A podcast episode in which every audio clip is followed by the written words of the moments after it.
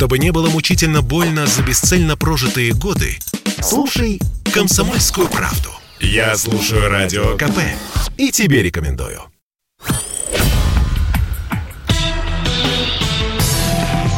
Карбоновый подкаст. Как углерод изменит мир. Если бы Хогвартс существовал в нашей углеродной вселенной, то самым трендовым заклинанием у волшебников могло бы стать «декарбонизируйся». Если вы не понимаете, что я произнесла, ничего страшного, мы разберемся. Декарбонизация экономики – это один из главных способов борьбы с изменениями климата. Еще проще, декарбонизация – это снижение экологического следа, который тянется за любой продукцией или сервисом. Нам нужно выбрасывать в атмосферу как можно меньше парниковых газов, которые ее нагревают – и одновременно извлекать уже выброшенные газы обратно, чтобы снизить их концентрацию и замедлить процессы нагревания атмосферы, а значит предотвратить экологическую катастрофу. А еще эта проблема повлияет на всю мировую экономику. Сейчас все европейские страны поставили цель выйти на уровень углеродного следа ноль. А если у страны не получается это сделать, то на все ее товары будет наложен специальный карбоновый налог. И это изменит все. В общем, новым золотом и нефтью станет карбон, карбоновые полигоны и фермы. Об этих перспективах рассказывает Николай Дурманов, вице-президент по научно-техническому развитию Control2Go и научный руководитель проекта «Карбон», специальный представитель Министерства науки и высшего образования Российской Федерации по вопросам вопросам биологической и экологической безопасности.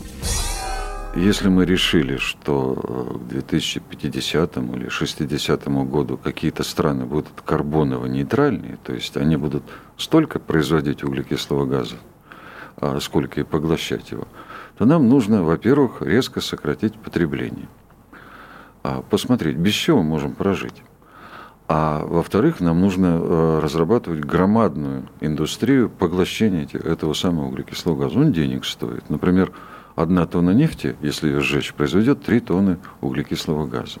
Если углекислый газ стоит по 150 долларов за тонну, значит тонна нефти меньше, чем полтысячи долларов стоить не может. Она будет очень дорогой. Это значит, ее потребление будет резко сокращаться. И резко расти будет индустрия поглощения углекислого газа. И лет через 10-15 она будет раза в два больше, чем вся а, нефтегазовая индустрия. Так что те, кто сейчас бросился купать землю, выращивать деревья и организовывать карбоновые фермы, на перспективу это, это провидцы. Они скоро будут очень богатыми людьми. Сейчас э, вся эта история с карбонными фермами напоминает э, гаражи или подвалы Билла Гейтса или там э, Стива Джобса и так далее. Из этого вырастет что-то гигантское, и это неотвратимо. Так что э, милости просим. Если кто-то хочет сделать вложение на ближайшие лет 70 выгодные, то карбоновые фермы – то, что надо.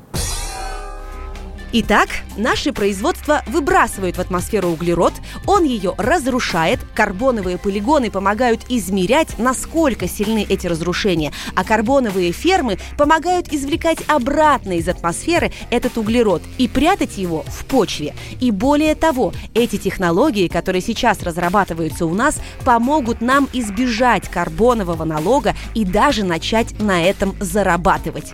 Интересно? Послушайте четыре предыдущих серии карбонового карбонового подкаста на сайте radiokp.ru станет еще увлекательней. Там и про деревья киборги, и про перспективы нашей страны. В следующей серии подкаста я расскажу, как бизнес, общество и власть договариваются о правилах новой реальности.